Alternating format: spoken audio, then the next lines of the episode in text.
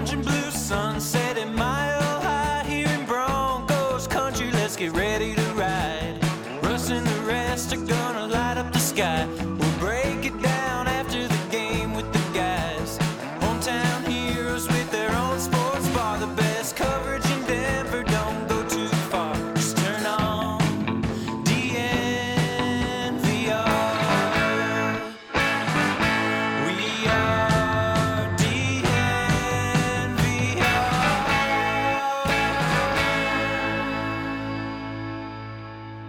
With the 12th pick in the 2024 NFL Draft, the Denver Broncos select.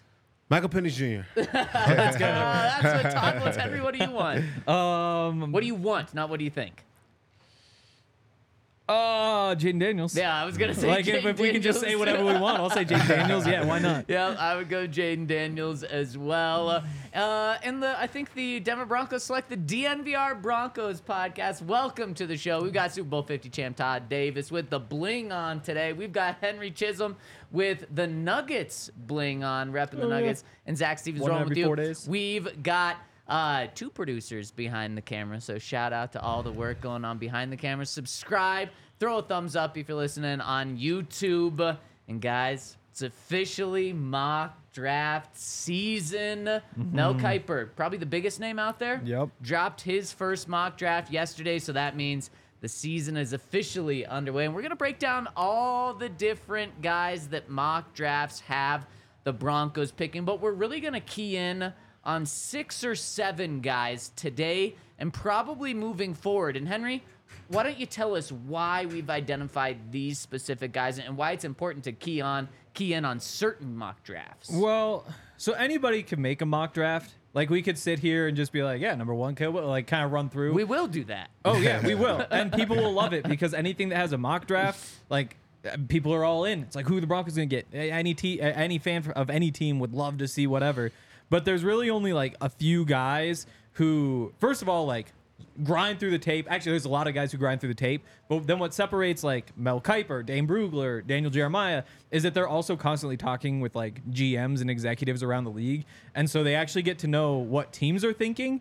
And I think that with mock drafts, it's cool to see like who the Broncos pick, but especially at this stage, what I'm most interested in is like wh- how many quarterbacks are going in the first round, Yep. or like those sorts of things. Who who is the top cornerback? And, and those guys have talked to so many people that at this point you kind of start to see who who's in the top five, who's in the top ten, which quarterback is number four. And you said there was research done uh, by looking at specifically like Mel Kiper and Yeah. stuff, uh, and his success rate is higher than just the random uh, Yeah, CBS Sports guy that does. it. yeah. Which, no offense to CBS Sports, but what the nerds have found is that they do a pretty bad job with this stuff. Them in Pro Football Focus, in Pro Football Focus, like they rely a lot on their own grades, which means that what they project is a little bit off the wall compared to what's actually happening. Um, but yeah, so like Mel Kiper, he actually only got one pick right in last year's mock draft, which is kind of crazy. It was Bryce Young at number one, but. Over the past like five years or so, You what- pretty much are going to discredit everything else you just said, Oh, Henry. but I mean, like again, like that's not really the point at this point. The point is like, how exactly do these guys stack up? And then also, so like Kiper, that people have also, I think like Hogs like the Haven. prospects, not the picks. Yes, exactly. So like Hogs Haven is went through last year, I, I think, and found like Mel Kiper. When you look at his order of players, the players he ranks higher than others are better.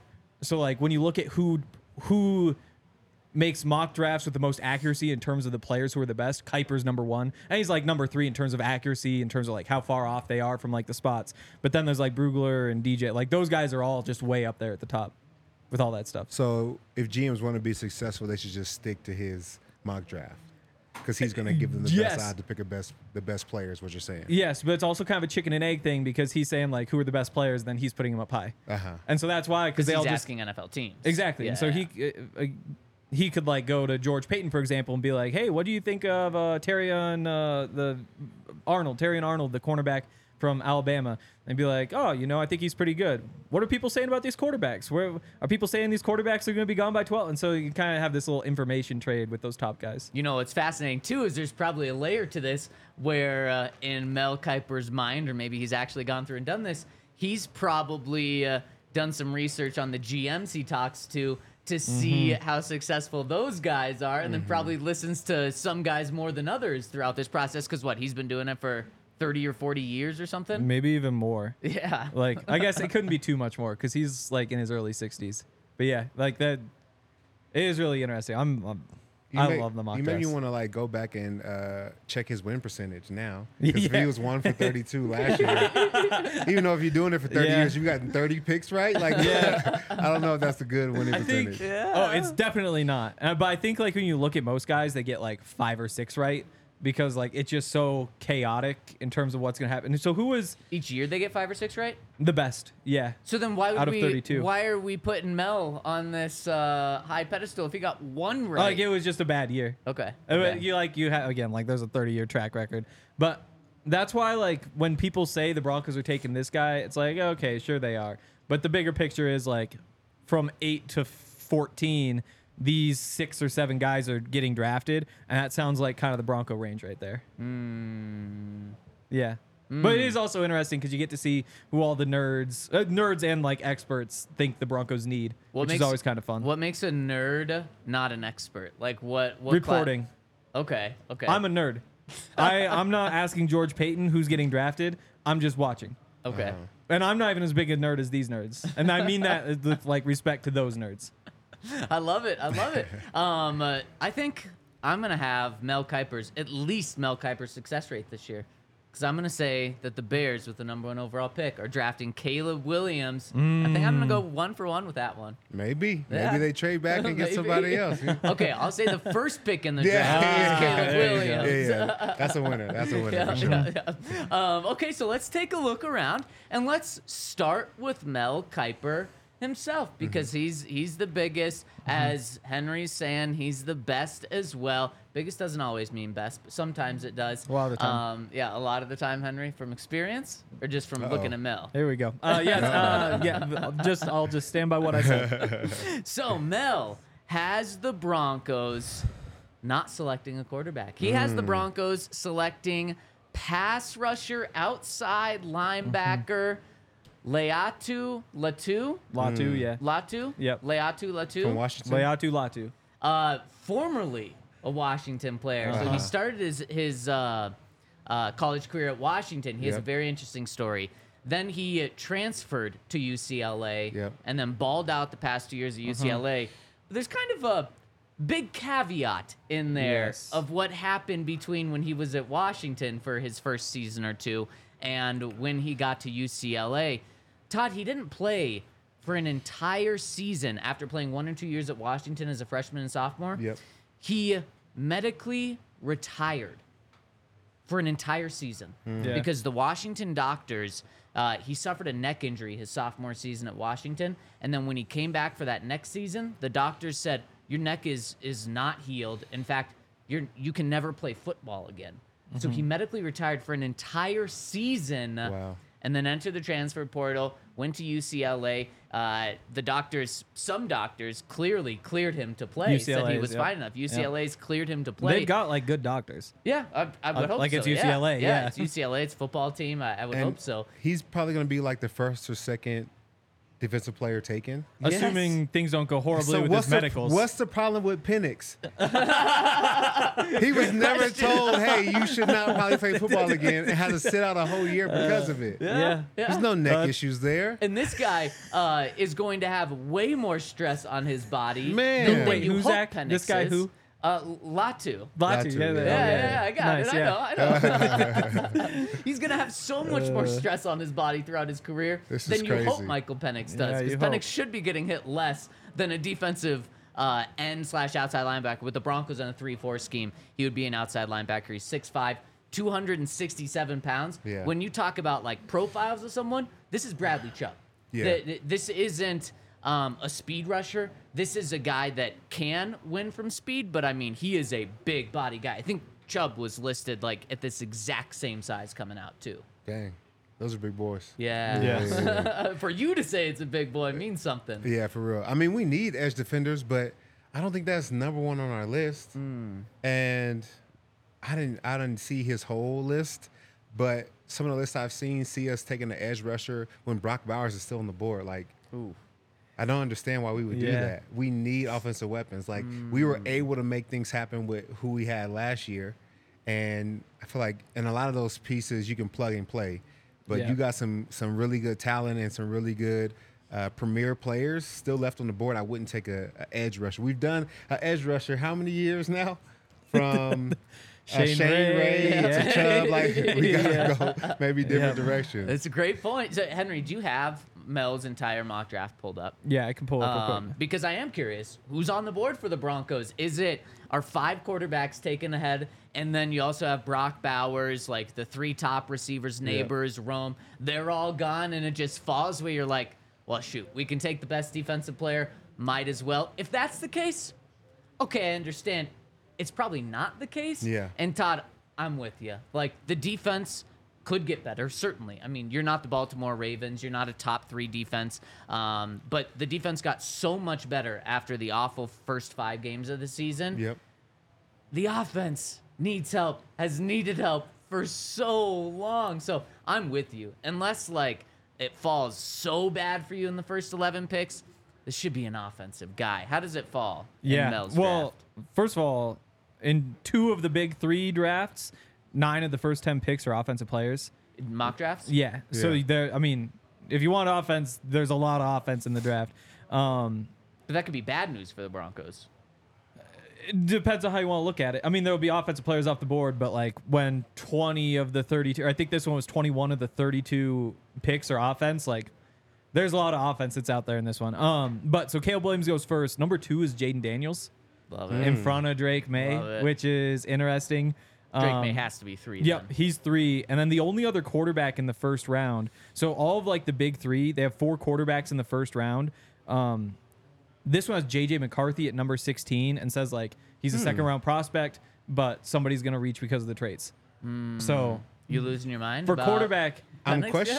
no, yeah, I'm, I'm questioning because who are the who are the Falcons? Who do they have the Falcons taking? Why would they? not Falcons take have Dallas Turner. They just don't think those quarterbacks are good enough. Wow. Yeah, so Dallas Turner is the only defensive player. Like he was the freak. Actually, um, he was Drew Sanders' roommate at Alabama. Um, when they were, I think, were they both freshmen? No. How did that work? I know that they were roommates at some point. Um, but as a freshman, Dallas Turner was like insane and hasn't been quite as productive. In but fact- he's just another freak. Yeah, in fact, last year when Will Anderson was being talked about as the best defensive player in the draft, and then was the first defensive player taken in the draft, and which the the Texans did that crazy trade to go and get him. Yeah. Mhm. Um, there were some people around Alabama, but then also some draft people that thought Dallas Turner is actually better than Will Yeah. Anderson, and I think that has cooled off a little bit, um, especially with how good Will Anderson's been this year, and Dallas Turner. He's was, had a down was year. really good, but Yeah. still, yeah, didn't have that breakout year. So, that, I mean, I guess if you land him at nine, but if I'm the Falcons, if I'm a Falcons fan, I'm losing my mind going down this route again. Yeah. But I Yeah. mean, if they say the the quarterbacks aren't good, like that's why they're saying it. Like Right. if you're a Falcons fan, you're, you might be upset about it, but if it turns out that you really do have three top three quarterbacks and three quarterbacks who play like second rounders, in hindsight, they probably won't be as upset. And one of the things that that you highlighted um, off camera yesterday to me that you touched on now was one of the things you you do look at mock drafts for, specifically like the big trusted mock drafts, is trends. It's not necessarily the hit rate because Uh-huh. you wouldn't Exactly. be looking at Mel Kipers and giving him any sort of credit if he was one for 32. Yeah. You look at those players, like you said, how, how those players that he ranks, how they stack out. But then another thing is you look at trends of how many quarterbacks are going in the first round. Maybe Mm-hmm. that can give you an insight. Like you said, four quarterbacks taken in, in a lot of these big mock Yeah. drafts in the first round. If this trend continues and you truly believe that, maybe you roll the dice if you're the Broncos and hope one falls to the second round. You don't have a second round pick, so then you have to trade up in the second round. That's a conversation for later, but I just wanted to highlight that because Uh-huh. that's something that you pointed out, Henry. I guess the other thing with the trends last year, the quarterbacks moved up the board a little bit in the draft process. Um, so like Mel Kiper's first was number two, Right. Br- uh, C.J. Stroud, number four, Bryce Young, number five, Will Levis, number nine, Anthony Richardson. And so it turned out they're actually only three because Levis wasn't a first round pick. But through all the mock drafts, I, I just went through like Kiper's first and last, Rugler's first and last, Jeremiah's first and last. Only one of those um, one of those six only had three quarterbacks going. In the final draft, there were just three in the first round, and for the mo- for the most part, the quarterbacks have stayed pretty much where they are.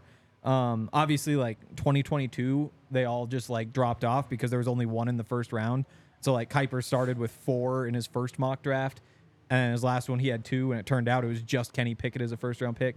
But like That's there'll an be ebbs and anomaly, right? flows, Yeah. but things do stay kind of similar. Oh, interesting. Kinda similar, Interesting. yeah. So that's that's Yeah. fascinating to follow because maybe Penix is there and that changes. Okay, I want to get back Yep. to what where uh, um, Mel Kiper had the Broncos and and what players were still on the board. Yep. After I tell you about DraftKings Sportsbook, where I want to give out my DraftKings Sportsbook pick of the week. After I tell you about how to really capitalize over at DraftKings, if you use the code DNVR when you sign up over at DraftKings Sportsbook and place a five dollar bet. They're going to give you $200 in bonus bets instantly, and no better time to get in than this Sunday for championship weekend. You can use those $200 in bonus bets to make even more money by betting on the Chiefs to lose, betting on the Ravens to win in that case, mm-hmm. or betting on the Lions to pull off the massive upset over the 49ers. Chiefs right now plus three and a half. It seems like that line is kind of mm-hmm. stabled out right there.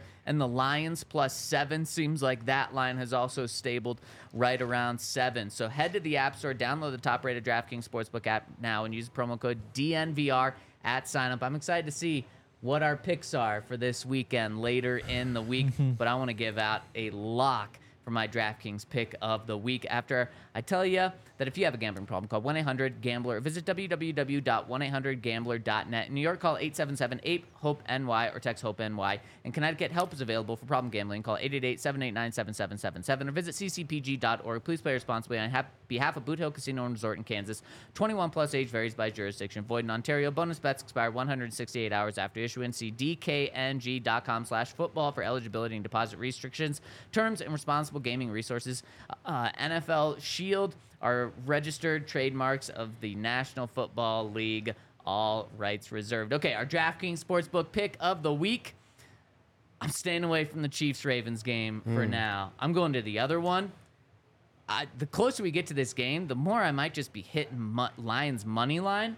So that means I love Lions plus seven. They're Yeah. going to keep this game wi- within a touchdown at least. So give me Lions plus seven for my DraftKings Sportsbook pick of the week. I love them to stay within a touchdown. I uh, I'm going for like a big win right here. Um, the Lions, I think, are going to be successful in the game, and they're going to have to do it on the ground. I think they're going to have to ground and pound these 49ers. I know they have a great defense, but they have to stick with what really works for their team.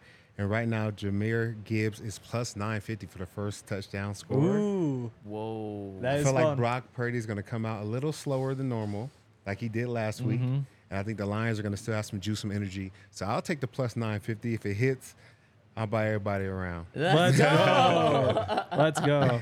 Um, That's a hell of a pick. I love it. I've got the Buffs tonight. They're two and a half point favorites at Washington.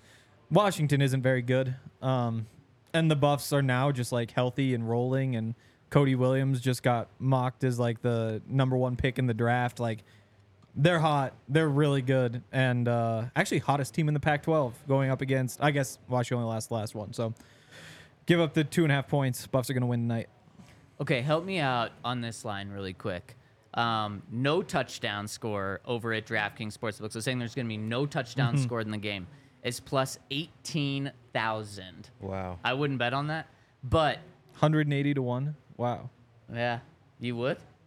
No, because there's going to be a touchdown. But I mean, if it happened, you'd make a lot of money. So that's under the first touchdown score. You can bet no touchdown score, Mm-hmm. but then under the last touchdown score column, the no touchdown score is plus 17,000. Wow. So What's- don't take that one. Yeah, exactly. What What's am the I difference? missing anything? No. Like, No. why would you take the one with less juice? no, don't do it. Maybe that's my sportsbook pick of the week, or Maybe. DraftKings sportsbook pick of the week. Is if you want to pick one of those, Yeah. pick the plus eighteen Found a thousand, hack, not the yeah. plus seventeen thousand. Why not? Like it's either nobody scores the first touchdown or nobody scores the last touchdown. I think it's the same bet. Bet them both. And shout out to our friends over yes. at Circle K. If you want to be part of the inner circle, it's a free membership. Very simple. You download the app, use the QR code, which is on the screen. Just enter your email and phone number, and you are fully enrolled. After that, all you need is your phone number. uh, to get the deals. The first five fill-ups, you get 25 cents off of grass. Gas is expensive. If you want to save some money, this is a great way to go about it. Your first five Polar Pops are free. Every six free on several items, including pizza, the roller grill, dispensary beverages, donuts, and more. If you want to be part of the inner circle, either download the app, hit hit your camera, get the QR code, scan the QR Yeah, code, there you go. Yeah, and yeah. Uh, join the inner circle. Man, you said grass at first. I was like, they sell that type of grass over at Circle K. Oh, Grass, Damn. grass for what? Gas. Oh, uh, Oh, gas, um, grass, grass can be gas though. You know. that is true. grass can be gas. Should Okay, we run through the mock Yep, draft? yep. So Caleb Williams, Jayden Daniels, Drake Maye, we know that. Marvin Harrison Jr., best player in the draft. Brock Bowers, been like a freak since he was a freshman. So he's a fifth pick. yep. To to who? who? Uh, Chargers. A lot of the mock drafts have the Chargers taken, which makes sense. Like Yeah, that does when you make just sense. look at like best player on the board and their needs. A lot of I've e- I've either seen that or a wide receiver. Yeah. Yeah. one to five. Yeah, and 'Cause they got some- receivers tough because like they've already got Keenan Allen, the first round pick from last year, and Mike Williams. Keenan Allen is old. Mike Williams is can old. stay healthy, but they The- did and go the rookie first. sucks. They did go first Yeah. round last year Yeah. for the wide receiver. So I don't think they'll do it. Yeah. Yeah. That's why Brock Bowers just seems so easy. After Yeah. that, so number six, the Giants have Malik Nabers, Wide LSU, receiver. like Mm-hmm. best receiver in the country last year. If you look at the production, So through six picks, zero defensive guys picked. yeah. N- Number number seven, Joe Alt, the tackle from Notre Dame, Yeah. kind of like arguable top tackle. Eight, Dallas Turner, first defensive player to the Falcons. Um, Chicago Bears, Rome Odunze from Washington, the receiver. Number ten, Olu Fashanu, the big tackle from Penn State, goes Mm-hmm. to the Jets. Um, also arguably top tackle. Number eleven, the Vikings take Nate Wiggins, like the speedy corner from Clemson. They wouldn't take a quarterback. Again, like according to Kiper, the quarterbacks are not worth it. Come like you on, draft, Mel. you Come draft on, a Mel. quarterback there, they're saying nope. You you're better off getting somebody who can play. What's Mel say? You need to have a talk to Mel about Mel. Yeah, uh, Mel about needs to Mike call you. Penix. That's that's Hey, Look, I don't want him to go. I'm just gonna trying to help. I don't want him to go one for 32 again. You know what I'm saying? so uh, we talked about it before. You read through those names. Yep. That's pretty much uh, a nightmare scenario for the Broncos Is if it? They want to go if they want to go offense Yeah. because so many two of those tackles, three receivers, and. Bowers. Yeah, Yeah. yeah, um, yeah. You definitely have. I mean, Keon Coleman is a great receiver. Like he's also kind of redundant, like six foot four, kind of very Courtland Sutton-y in terms of how you use him. But if that's the offense Sean wants to run, that's the offense. To me, like Terrion Arnold, the cornerback from Alabama, I think he's the best cornerback in the draft. And so you have like Nate Wiggins off the board. It kind of feels lucky that he's still there, but Last Is time the what it is. Broncos used a first round pick on a cornerback, didn't they get kind of lucky selecting the second Yes, cornerback in they the draft did. because one pick ahead of them, uh, the Panthers went a different direction at cornerback. they did. So just because you get the second one doesn't mean it's not the best. Um, this is actually the only mock draft that I've seen where uh, um, Nate Wiggins is the first cornerback drafted. Yeah, me too. I, I didn't like track all his. I thought it was interesting. Kool Aid McKinstry in all these drafts, they're saying like he's a second round prospect, and like a couple of them said like they need a cornerback, so they'll take him at like one of them at thirty one, um, uh, one at twenty six. So I thought that that was kind of interesting that we've like flipped so far. But you go back like Terrion Arnold, he's a monster. Like he's so big, like he plays in the run game. Like he's just so sticky in coverage. I think he broke up like 15 passes last year, which is Yep. ridiculous. Um, Especially including college. he had a great one on Brock Bowers, just blanketed Brock Bowers and made Brock Bowers look small, which like not the biggest tight end, but still like it is kind of interesting to see. Yeah, and let's talk about Terrion Arnold because, like I said, we're focusing on six or seven mock drafts, and I'll just read who those Yeah. mock drafts are going to be. Mel Kiper, ESPN's Jordan Reid, ESPN's Matt Miller, NFL.com's Daniel Jeremiah, NFL.com's Bucky Brooks, and PFF's Trevor Sikkema. That's one just to kind of throw in because it's a different perspective. yeah, Maybe not different. one of the ones to like. Um, believe is going to Mm-hmm. actually happen. Uh, and then the Athletics, Dane Brugler. Those are the ones that we Mm-hmm. we've identified as kind of the top ones. And you mentioned Terrion Arnold, not just in these mock drafts, Mm-hmm. but in in the majority of mock drafts. This is the guy, the cornerback from Alabama. This is the one that the Broncos are taking in not just the major- majority, but over 50% of them. So these are the seven mock drafts we're kind of keying in on.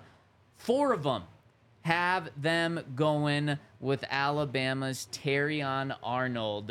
And so let's dive into him a little bit. Yeah. I mean, first of all, the Broncos just have a big hole at cornerback. Like you've got Jaquan in the slot, you got Pat outside, and then like you're looking at Damari Mathis or like Riley Moss, who they use mostly like as a dime, so kind of in the slot, and he, he looks more like he fits there than on the outside. Um, so it makes sense from that perspective, but also like like I said, like he's he's big, he's strong, like he's physical, he's fast. Like I'm curious to see what the testing is because Wiggins is probably going to be like in the four threes, I'd imagine, which is insane. Um, and I, I maybe that doesn't even matter so much anymore because like Tyreek Hill's out of the division, you're not so worried about getting burned. Like when you're playing Davante Adams, you don't necessarily need just like pure speed. You need like a big guy who can fight. And Terrion Arnold, he breaks things up. Like he he's taught those Bama cornerbacks. They just play so well. It's like that big cover three, the way they funnel guys to the sideline or like push him into the safety downfield. Like he just the technique is there. He's not quite as big as Pat. Like he's not as long as Pat. Um, but there's there's just a lot to like.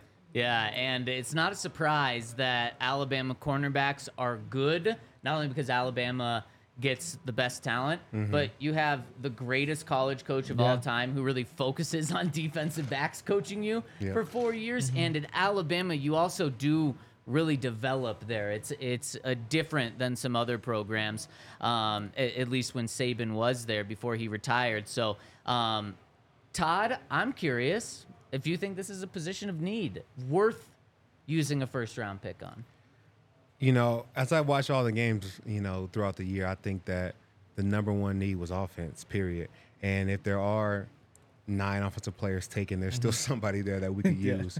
Um, you know, Damari Mathis, he didn't have a phenomenal year, but I think he played pretty solid for most of it when he became the starter and was really, you know, able to earn his spot. He had one or two bad games, but for the most part, I think Yeah. he played pretty well and well enough for the team to be successful. Like, I think you got to decide whether you want something like that's so locked down that you're willing to spend a first round pick on, or do you have something that's pretty good right now and you can go get something to help you in another area? Mm-hmm. Like, yeah, we could always use a, another lockdown corner, but is that going to be the difference to take us from eight and nine to 12 and 5 i don't think so i don't think that's going to do it i think it's a quarterback i think it's a tight end i think it's more offensive production because if you're on the field longer and, you're, and your team is producing you're actually going to play less defense there's less of an opportunity for guys to get picked on in coverage i think we need offense I think the I I have a lot of thoughts about Jaquan McMillian. Obviously, like played really great and forced a lot of turnovers, but he wouldn't be the first player to kind of have like a bit of a sophomore slump. You know, it, when he was in coverage, he wasn't perfect. You know, like he gave up the touchdown to Davante Adams in the last game and was like inches away. And there were some some plays like that where you're just like, the Chris Harris comparisons are a lot of fun and be great if that was the case. But when you just look at like down to down, like are you forcing incompletions? Jaquan is not at that level yet. And so if he keeps like getting the interceptions and forcing the fumbles and all that, then obviously like the Broncos might just have a pro bowler right there. And you go into the season absolutely saying like Jaquan's the starter. But Outside? No. Yeah. No, just i- in the slot. But then you also could run into a situation where you say, like, okay, we've got Damari and Riley Moss competing for the outside job. Got Jaquan in the slot. What if Jaquan does have a bit of a step back? Because while he did look good, like it is a smaller sample size, you can trust Pat. I'm not sure. Th- There's like that 10 to 15% chance that Jaquan just has a bit of a down year. And if you have that and you have trouble on the outside, then all of a sudden you're just reeling on defense. Yeah, you don't need another starting cornerback on the outside because the combination of re-signing Fabian, going and getting a veteran that can fill that spot good enough uh-huh. to be your second cornerback mm-hmm. across from Pat, and then Riley Moss, Damari. So you don't need one. So I think this is a luxury pick. Mm-hmm. But if I'm picking a player or a spot on defense in the first round, I am Yeah. picking cornerback because that luxury True. to have Pat and specifically a Terrion Arnold, who I think complements Pat perfectly, I think is so juicy. But Todd, I, I ultimately agree with you. It's a luxury because you need offense. Yeah. So Yeah. if the right, if the maybe this is honestly worst case scenario if the Broncos don't like Michael Penix Jr., J.J. McCarthy, um, or Bo Nix, eno- n- not even close to enough to use a first round pick on him. Um, then I would like this pick with the with the way the board fell. But man, I, I do agree with you. It's got to be offense, unless honestly the board falls like this. But with Terrion Arnold, he's the perfect complement to Pat because Kool Aid McKinstry is pretty much uh, a uh, not as talented Pat Surtain. Now, still a really good player. I would still feel comfortable if a, if a team used a first round pick on that. And what I mean is like great technique, fundamentals coming out. He is going to be able to be a lockdown cornerback. But that's what you have in Pat Surtain. What Terrion Arnold brings is he brings all the physical tools that you want, just like Pat Surtain does as well. Uh, he has more physical tools than uh, um, Kool Aid McKinstry, Yep. but then he's also a guy that makes plays on the ball. And isn't that exactly who you want opposite Pat Surtain? Is a guy that isn't just going to be shut down, but maybe gives some things up, but also capitalizes when the ball's around. He also, I believe, had five interceptions last year at Alabama. That's exactly what we talk about. A quarterback's going to have to throw opposite of Pat Surtain a lot. And if you have a playmaker out there, that changes the mm-hmm. defense. I agree. I agree. But if I'm making a luxury pick on defense, I'm going outside linebacker. Okay. Mm-hmm. I think outside linebackers affect the game more than corners. If you look at most teams' makeups, not only is the outside linebacker more in the game in the run game, but also when it is passed, I can affect the quarterback. If you mm-hmm. are beat, if you are running behind him, he may never even get the ball out. If you look at our team, every team, championship or not, I think Vaughn did more than Aqib and Chris. I think D Ware did more than Chris. I think that outside linebackers affect the game more positively. So if we're gonna go somebody that's not offense, then we have to go Dallas Turner or another outside linebacker that's gonna affect the game, run game and pass game, and really make a difference. And I, I love hearing that perspective from you because you know it better than anyone, uh, being in the middle and knowing how, how all those guys affect it. Um, and I totally understand what you're saying. For me, just why I go the extra luxury, and because maybe it is more of a luxury than that outside linebacker, is then you would have your corners for the next 10 years. Yep. And you don't have that Pat Surtain at outside linebacker, which maybe shows that you need to go get your Pat Surtain at outside linebacker and, and use that pick um, at, at outside linebacker for that. Well, and then the other weird thing about outside linebacker is that you don't have any free agents. Like there's only like a couple positions on the team where you just have everybody back. Frank Clark? And yeah, he's not on the team. oh, you mean free agents on this team yeah, right now? Yeah. Okay. Um, but like you look through like Nik Bonitto's 24, Baron Browning 24, Jonathan Cooper 26, Perkins is 24, Incoom 24, the Drew Sanders if you want to throw him in there 23. Like they're so young there, and they weren't great, obviously. I think so. Jonathan Cooper had the most sacks on the team. He had eight and a half, tied for 33rd in the league. You want more out of your top guy. The Broncos were also one of 12 teams that had two players with eight or more sacks. So you could kind of look at that and be like, well, they did kind of like piecemeal. They finished 21st in sacks overall. Like it's not an ideal setup, but just given that they don't have a lot of assets, if they decide like we're just running it back with Bonitto, Browning, and Cooper, hoping for some growth, it's not ideal, but it could work out. Yeah, and you are you are your plan there is hope. You're playing. My- There's hope. might not be the best thing. yeah, it's just relying on hope there. Um, and so, Todd, I totally see what you're saying about going to get that guy. And you look at the four remaining playoff teams that are left. Nick Bosa, Yep. how is he? Phenomenal. Chris Jones, not a true edge guy, but still a pass rusher. Yep. How is he? Phenomenal. Uh, Aidan Hutchinson. He's pretty good. Um, Yes. and then what team am I leaving off? Jadeveon oh, Clowney Oh, yeah, and- Jadeveon Clowney. Yep. Um, and uh, oh man, he's about to be a free agent, defensive tackle for the Ravens. He actually leads their team in sacks. Why can't I think of his name? Oh, he's got uh, 13 sacks this year. Yep. Yeah. Um, Yeah. He's pretty Madubuike? damn good too. sure. I've never The, said. I uh, haven't said it since the draft. Yeah. Do you know who had the most sacks in the NFL this year as a team? The Ravens, Number one. You know who number two was?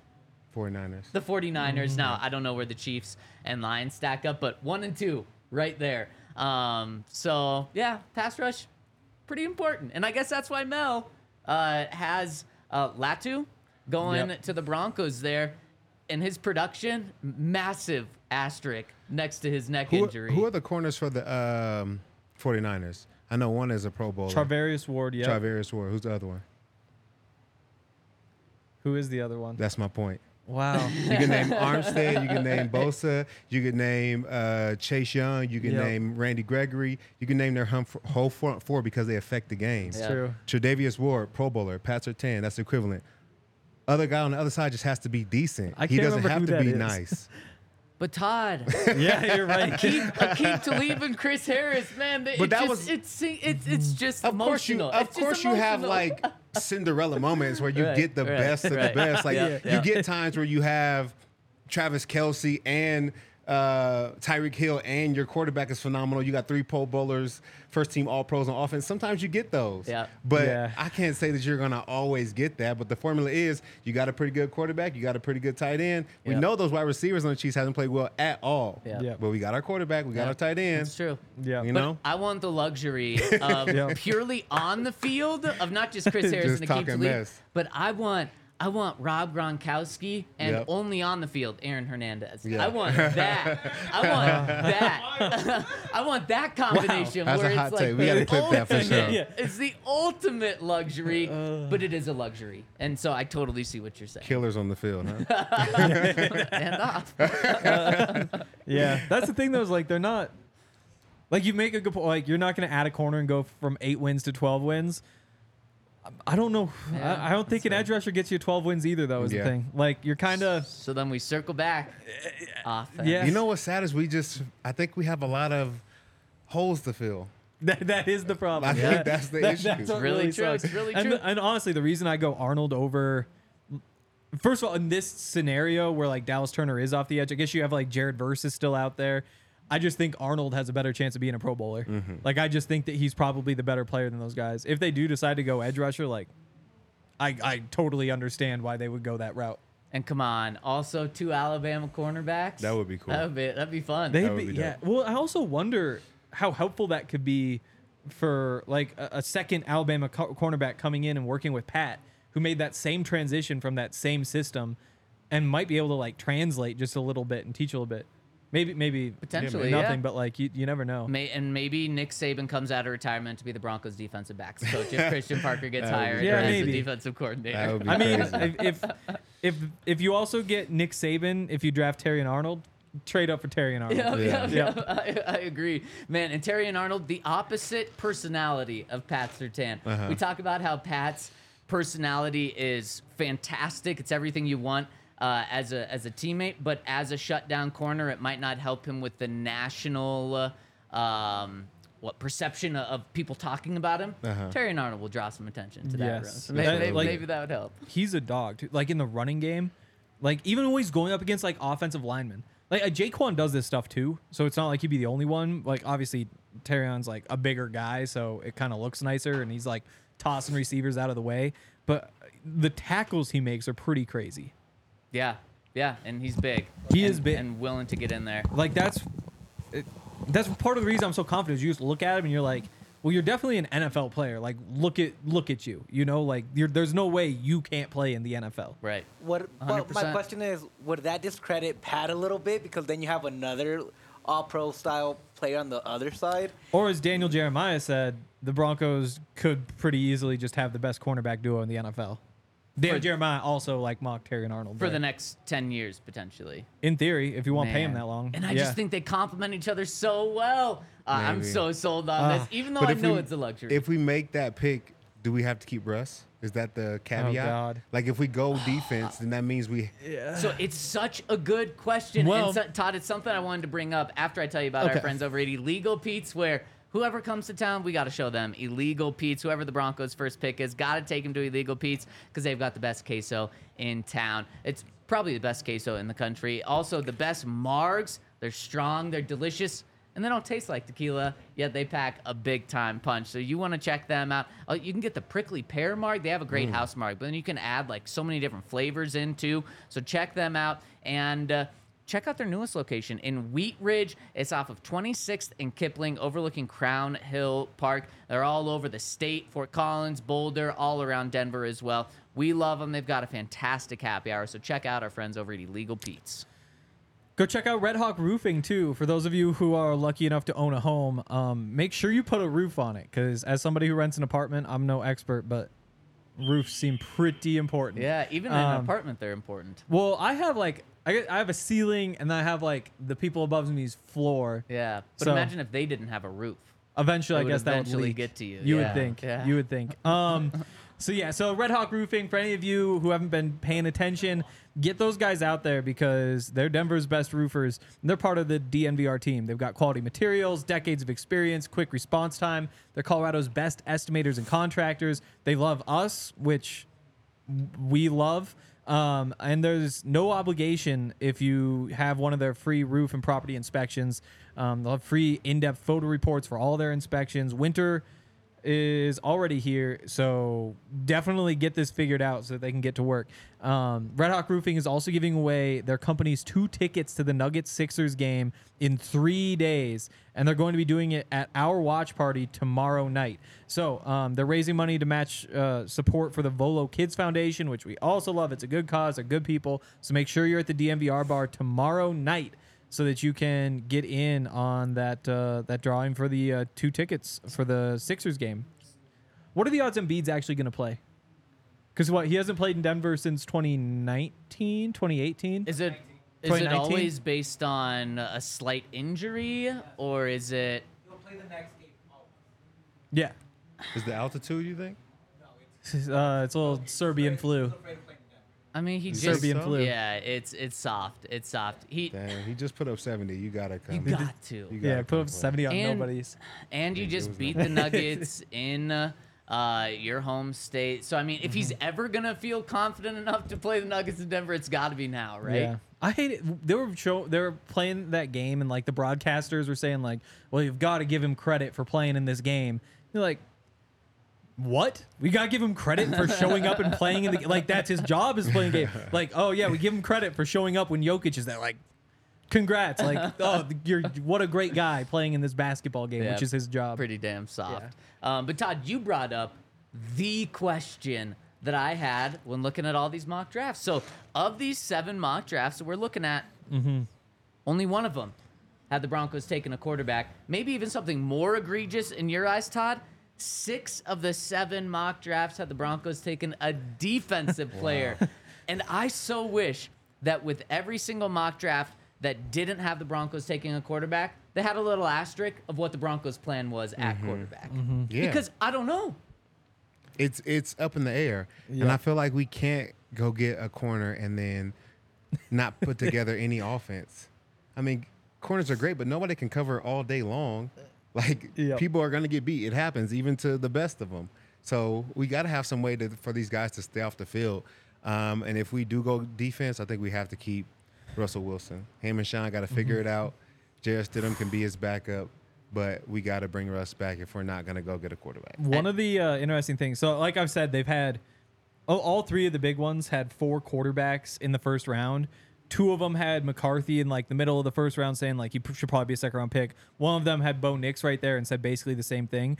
The only mock draft that had two rounds in it was Dane Brugler's from the Athletic. He had Bo Nix going at 34. He also had Michael Penix at 44.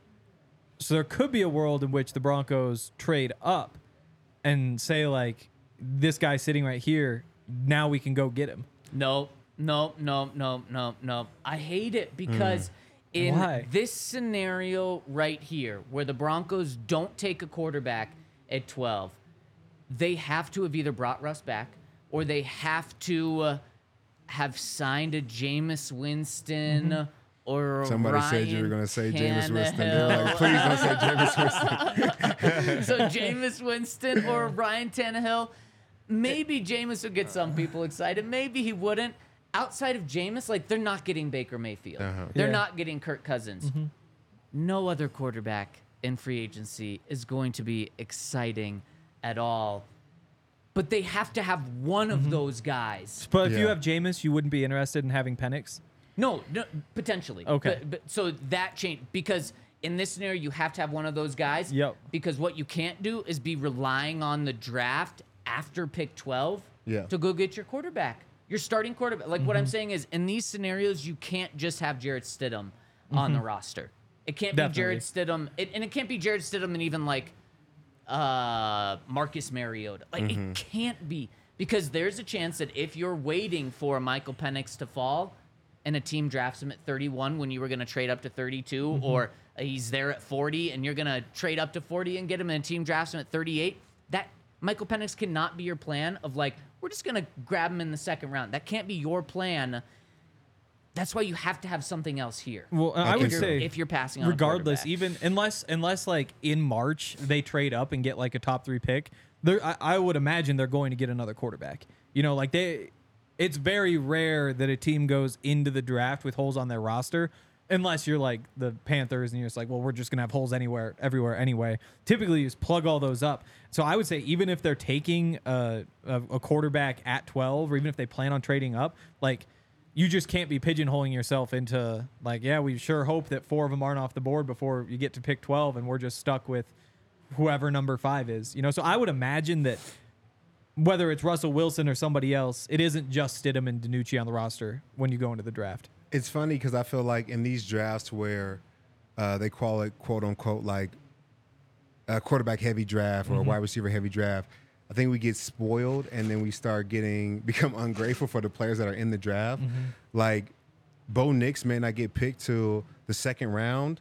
He still had 4,500 yards and was 77% completion. Like I know. in any other draft, he's the top one or two guy coming out of the class. Yeah. Like I think just because it's not you know, Caleb Williams and Drake Maye, it mm-hmm. doesn't mean that these guys aren't going to be very good players. And if they were in any other draft, teams would be trading up to get these guys. And so I don't know. I just feel like I just feel like I don't want us to get caught up in the hype of all the guys that are going first and not feel like we can get somebody mm-hmm. good just because they're not top three or four. and uh, also Uh-huh. not being afraid to draft the fourth quarterback in the draft or the fifth quarterback in the draft. Now, you don't just want to take a quarterback to take a quarterback. If No, you have a no. third round grade on uh, the fourth quarterback and he's the top guy left at 12, maybe not worth it then. Yeah. But if you have a first round grade on Bo Nix and it turns out that he's the fifth court, there's four quarterbacks drafted in the first 11 picks. Todd, I- I'm right with you. You know who was a fifth quarterback taken in the draft? Lamar Jackson. Yep. How's he look right mm-hmm. now? Like Looks the damn best good. quarterback, Yeah. yeah. so it doesn't matter as long as Sean identifies him as the guy. Mm-hmm. So I totally agree with you. And Bo Nix, man, the more that I watch him, the more Yeah. research I do about him, the more I think he could be Sean Payton's guy. I really feel like any of the six I would take at 12. If Yeah. if the rest of them are gone, I, if one of those six are on the board, I would take them at 12. And if they're all gone, then you're okay. Then I- yeah, doing then we something gotta do else. something yeah. else. Yeah, yeah. That'd be crazy if they were all gone. But yeah, I, I went down like a Joe Milton rabbit hole last night. The Tennessee quarterback who's like 6'5", 245. Like some people have said he might have like the biggest arm in the history of the draft, which is like it's absurd and there's no way it's actually true. But then you watch him and you're just like, oh my god, like that's a 40 yard pass and it was just like a laser just right there. Um, the problem is he isn't like great at football. Like he, he it's like it's like a lot of like one read issue. stuff and like the accuracy isn't always there. And I was like, well, he did still have like 2,800 yards. It's pretty good. And then I like go through the others and I was like, oh. Turns out everybody's just throwing for like 3,500 yards now in Uh-huh. college football, which is crazy.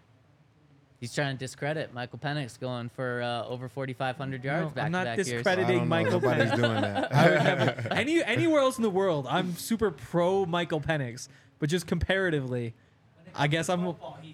No, no, no, no. Like when I talk to people outside of Todd, I'm like I'm like the Michael Penix guy. but when Todd's here, he just yeah. takes it to another level, and I'm anti-Michael Wow, Penix. Then you got to knock him down. Uh, no, I That's don't knock, cold. I don't knock him down. So how do you feel about this? Jordan Reid. Let, let me just go through um, of these seven who they have the Broncos taking. Dane Brugler has uh, Terrion Arnold. So does Bucky Brooks. So does Daniel Jeremiah.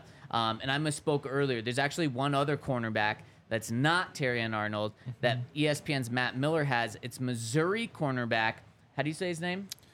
Ennis Rakestraw. Ennis Rakestraw. Yeah. Um, which is, is fascinating. So four cornerbacks. Then we mentioned Mel Kiper has Latu going to the Broncos. And then um, Trevor uh, from PFF, Trevor Sikkema, has Dallas Turner going to the Broncos. And the one non defensive player is ESPN's Jordan Reid, has Michigan quarterback J.J. McCarthy.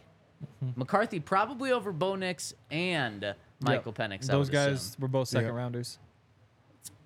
I'd probably put him third on Or my later. list of those 3 in terms uh-huh. of how the Broncos would be. him. Yeah, I still haven't done like the full deep dive. Dre talked me into him a little bit because it is true. Like, you watch like, if you turn on the highlights, for example, you turn on like the uh, JJ McCarthy highlights and you watch him, you're like, oh yeah, he's out there like he's playing football, like he's going through his progression. Then you turn on like the Jayden Daniels highlights, you're like, this is this is like This is spread offense. Yeah. They're just like running deep. They're like, it is. It's more like one read It's like type Matt of stuff. versus Vince Young. Just totally Exa- different exactly. Like it's Totally the same. different But then you like look at it and you're like, well, if, if you're trying to run an NFL offense, like McCarthy is maybe the most experienced in this draft at running just an NFL offense. Yeah. And that does count for something. And it also like he has like the great offensive line and the running game and all that sort of stuff.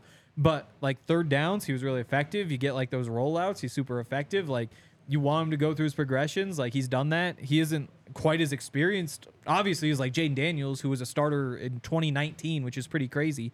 But like you see the appeal there. You're just projecting a lot and saying like we this is you have like a decent starting point, but like there's just he just hasn't played as much football as some of those other guys. You know what? Maybe the ideal scenario Still growing is probably.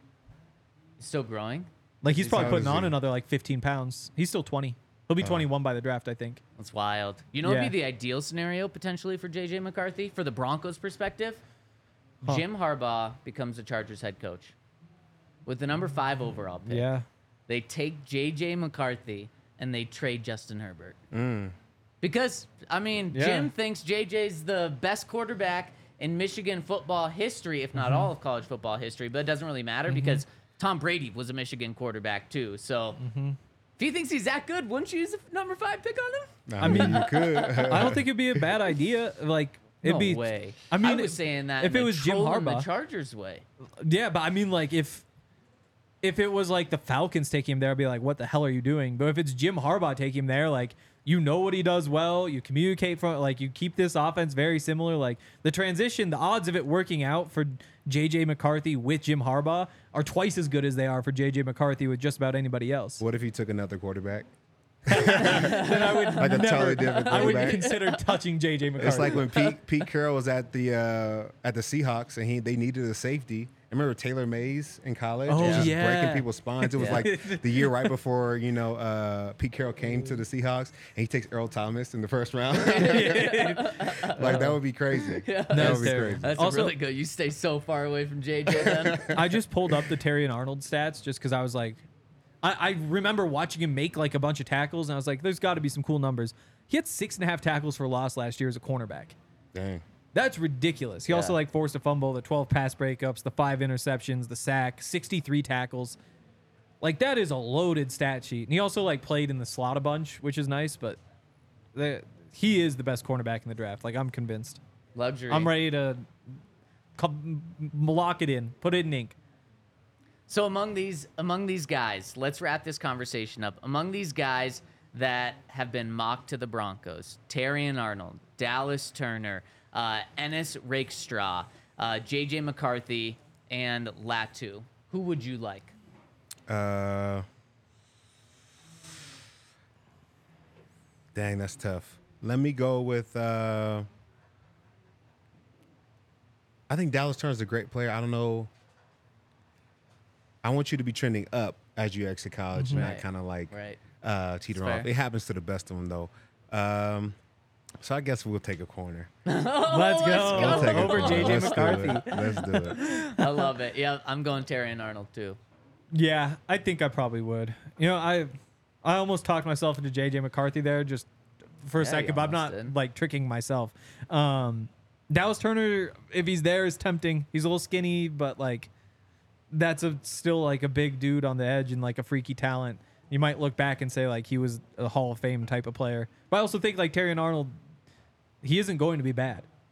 Like you, at the very least, have like a starting corner. You patch that up, and I think there's a real chance that he's just an incredible player. Also, Boom. I love it. I love it. This is going to be fun. We're going to go back to mock drafts a lot this sir. offseason as things shake up.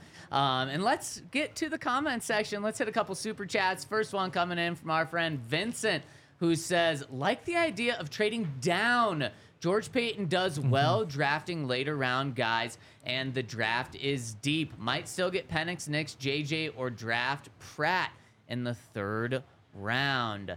Um, so, really quick, we're trading down the dynamic between the Paytons is so interesting. George Paton, uh, with, during his time with the Vikings, love trading down. They trade down all the time from the first round to the second round later in the draft. They loved accumulating picks. George said it's like darts. You just want to have as many darts as you can to throw at a board when it comes to draft picks. So he always likes to have like 10 plus draft picks. Yep. Sean Payton, the complete opposite.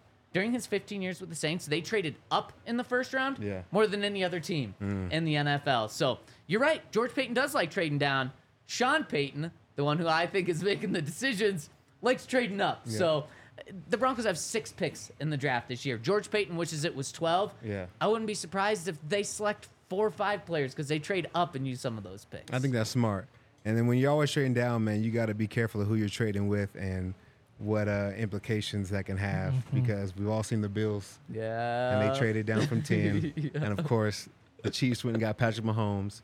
Bills ended up getting three Pro Bowl players, but Patrick Mahomes has ended your season Yeah, they would multiple trade years in a those. row. I think you would definitely yeah. trade those away Yeah. if you can go back in time. So gotta be careful. In their tweet when they put it out, it said like play, they the Bills tweeted it out when they made the trade Yep. before knowing who Patrick Mahomes was, and it said like pleasure doing business with you, Chiefs. They thought they won. yeah, not really a pleasure anymore. Yeah. what would you guys think of taking a lineman?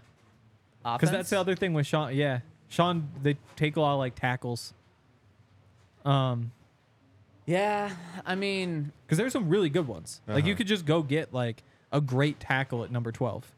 Yeah, it would be the ultimate kind of like r- we're rebuilding this year. And, Mm-hmm. and it's not a bad move. Like you look at the Lions, they had what the number two overall pick when they Yep. drafted Penei Sewell, and that was like, well, that's not going to make us a much better team next year. But for the next ten or fifteen years, that could be the good move, and it certainly looks like it was the right Yeah. move then.